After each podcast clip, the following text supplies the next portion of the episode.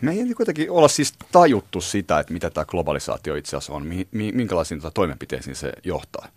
Se kilpailu, kansainvälinen kilpailu, ja nyt se niin kuin, tulee myös poliittiseksi ikään kuin. Kyllä joo, siis mä käyn Suomessa muutaman kerran vuodessa täällä, ja kyllähän mulla on semmoinen tunne aina täällä tulee, että täällä ei yksinkertaisesti, täällä ei nähdä eikä ymmärretä, kuinka hyperkilpailtu maailma on, kuinka nopea ja dynaaminen tämä muutos on, missä me eletään. Tuntuuko, että täällä ei tapahdu mitään? Kyllä tämä on seisova vesi, tämä Suomi.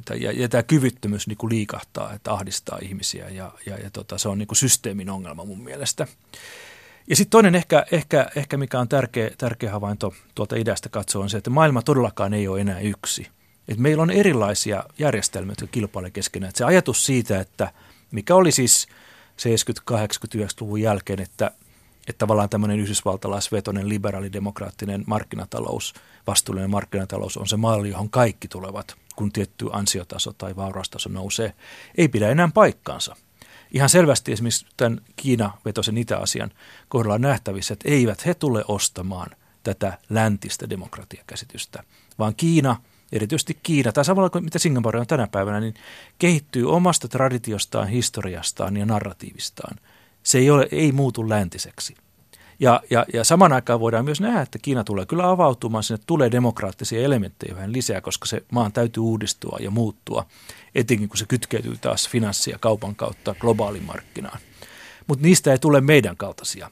Ja sitten taas, jos katsotaan Yhdysvaltoja, joka on tämmöisen demokratian mielessä ihan lukossa, siellä ei toimi oikeasti tämä demokraattinen järjestelmä, se on enemmänkin jopa tämmöinen läntinen oligarkia, jos oikein pahasti sen haluaa sanoa. Mutta samaan aikaan se on erittäin dynaaminen markkinatalous. Piilaaksot, innovaatiot, uudet yritykset, Googlet kehittyy siellä. Mutta se on, perustuu tähän niin kuin hyvin vapaaseen, yrittäjämäiseen, amerikkalaiseen malliin. Ja meillä on niin kuin Aasia-malli, joka on hierarkkisempi ja strategisempi. Sitten meillä on vapaampi amerikkalainen malli. Mutta sitten meillä on Eurooppa keskellä, joka seisoo paikallaan, joka on niin kuin jumissa tämän oman traditionsa ja poliittisen impotenssin kanssa, eikä pysty uudistumaan.